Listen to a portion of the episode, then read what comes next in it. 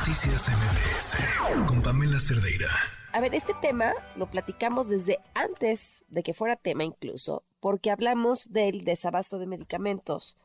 Eh, y preguntamos en qué medicamentos se, se, estaba notando más o preocupaba más y ya se hablaba acerca de los medicamentos psiquiátricos. Eso fue, ya tiene varias semanas.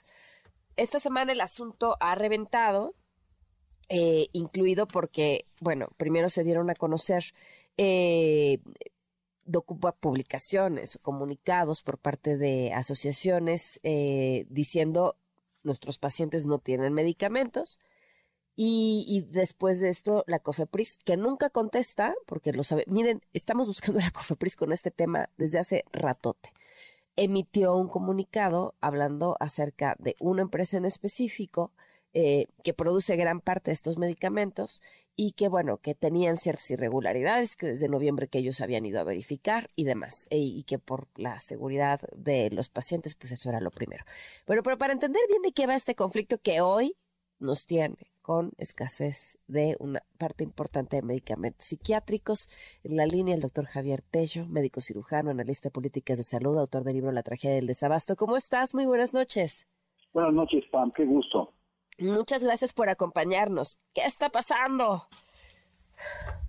Mira, eh, es claro, y bueno, como llevamos ya hablándolo algún tiempo, hace un año que publiqué este yo el libro, y ya veíamos que teníamos, primero que nada, un problema en el abasto de medicamentos en el sector público.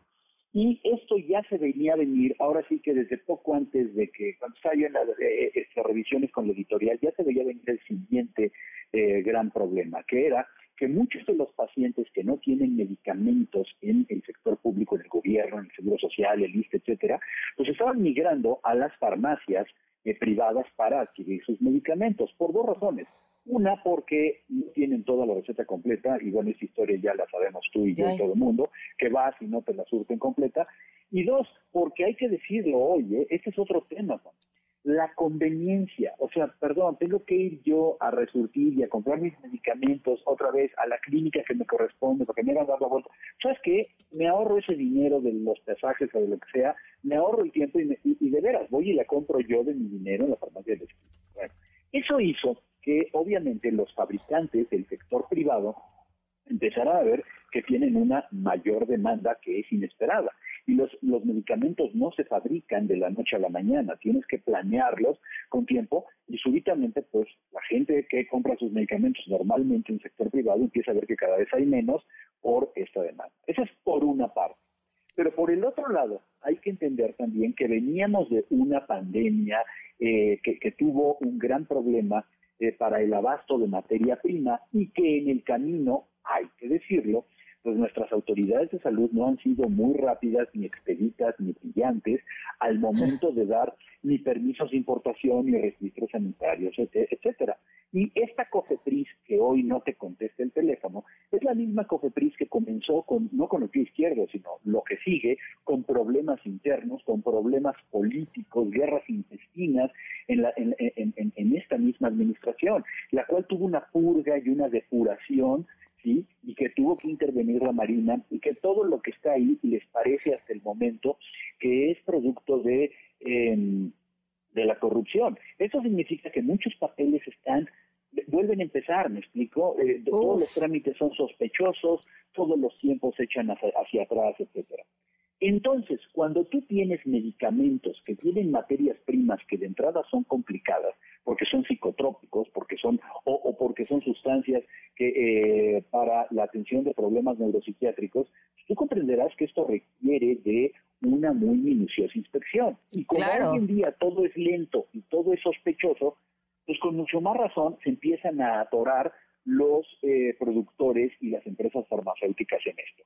Y vaya, finalmente ahora lo que nos enteramos es que además una empresa que es la empresa o, era la empresa número uno en producción de medicamentos neuropsiquiátricos y también proveedor del gobierno, pues tuvo una visita en el mes de noviembre del año pasado, en donde salieron algunos puntos, unas fallas administrativas que no deberían ser más relevantes que corregirlas, pero otras que sí podían causar un riesgo a los pacientes. El caso es que eso fue en noviembre. Entendemos que sus líneas de producción, entendemos porque no lo sabemos, estaban cerradas para diciembre, enero y estamos en el mes de febrero, protestan las, eh, los grupos médicos, de repente hay comunicados de prensa, una guerra rapidísima en, en los medios de comunicación y ayer se da a conocer por parte de COFETRIS una serie de irregularidades que se detectaron. Bueno, y tú y yo decimos, bueno, ¿y esto qué, no? ¿Qué tiene que ver con los pacientes y qué tiene que ver con, los medicamentos? ¿Ahora qué vamos a hacer? Claro. Ahora, eh, cuando la COFEPRIS, supongo que estas visitas para detectar si hay o no irregularidades es algo de rutina, ¿no? O sea, lo hacen en todos los lugares donde fabrican medicamentos. Sí, no, y además es una excelente práctica que se debe de hacer. De hecho, el papel de COFEPRIS es una regulatoria que, que su obligación es revisar y ver que se cumpla con las normas. Entonces llegan y revisan. Siempre, ¿qué hacen? ¿Detienen la producción o dan un tiempo para, para corregir? ¿O, qué pasa en ese? Y, y, cuánto tiempo es ese? ¿Cómo funcionan esos plazos? Ah, eso es muy interesante. Mira, depende del tipo de falta. Cuando tú tienes una falta, digamos que te faltan papeles o no pudiste justificar alguna cosa, te levantan ahí mismo una, un, acta, ¿no? Y te hacen que vayas y que respondas esa acta en lo antes posible. Cuando eres una empresa responsable, inmediatamente respondes a ella. En algunas ocasiones, este, ¿cómo se llama? Bueno, hay cosas que son realmente eh, preocupantes.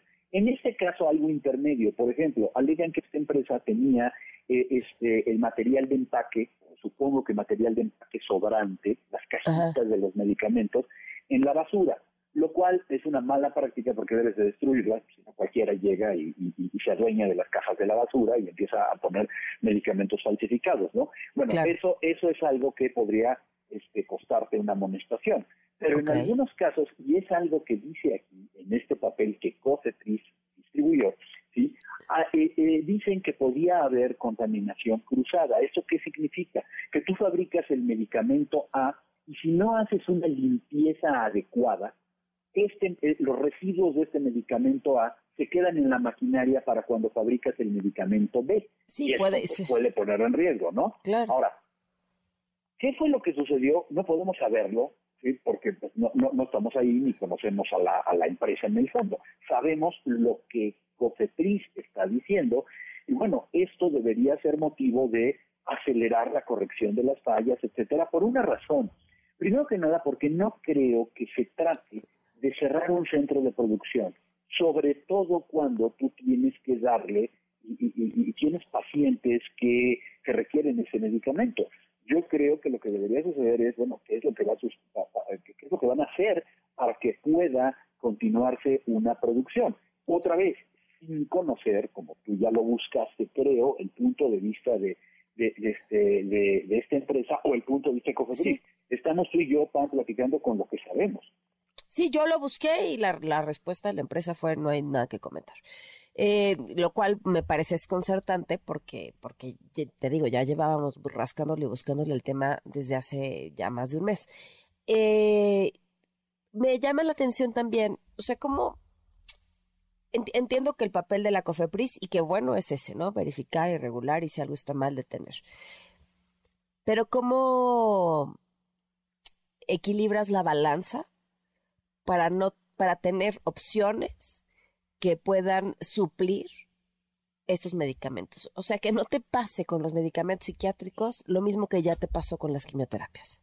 Mira, hay una cosa, y, aquí sí hay que ser muy claro, ¿no? Creo que entre todo lo que podamos hablar, decir, criticar y, y, hacer ver sobre el no buen manejo de la salud que se está llevando a cabo en esta administración, lo que más me preocupa, Pam, es la falta de visión en el paciente. Los pacientes es lo último que se está pensando. Sí. Entonces, estamos pensando en pintar de verde y blanco las instalaciones de salud, crear nuevos sistemas, ver cómo derrotamos y echamos para abajo a los distribuidores de medicamentos en 2019, ver que si se puede distribuir con el ejército que quiera como hacer papitas, que ahora vamos a quitar el sistema neoliberal.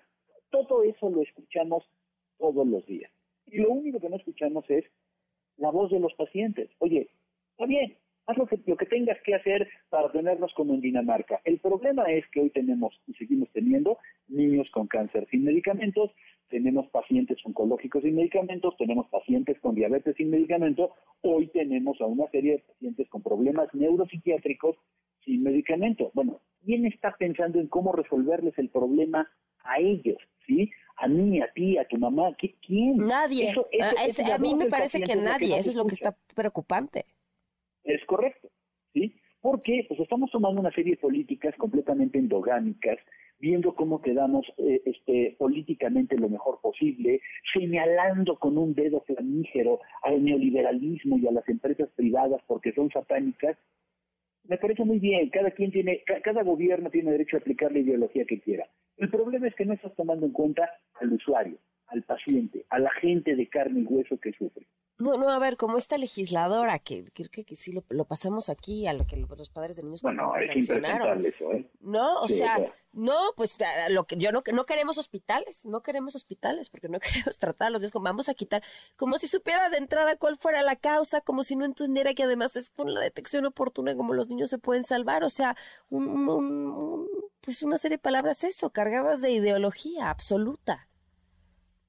Lamentablemente es como está funcionando así. Hoy, aparentemente, la política que tenemos, y ojo, ojo, no quiero que se piense que tú y yo le queremos quitar responsabilidad a esta empresa. No, no, no, no, no, no, no, y, insisto, a mí me parece el, el, silencio de la empresa me, me, parece terrible, porque además, este, pues entonces uno no sabe qué pensar. Exactamente, pero dicho eso. Lo que es bastante claro es que hoy en día, por encima de la ciencia por encima de la medicina. Muchos médicos nos preocupa que la política y sesudos comentarios de políticas en salud y salubrizas y todo, y números, exceles, estadísticas, están por encima hoy de la práctica médica. ¿sí? Como si la salud no significara la relación de un médico con un paciente y al final, y lo más importante es, no vemos en dónde está siendo importante el paciente, la persona. ¿sí? Eso es lo preocupante. Pues te agradezco muchísimo eh, la oportunidad de platicar, Javier. Muchísimas gracias. Pam, qué gusto. Que, estés muy bien. ¿eh? Noticias MBS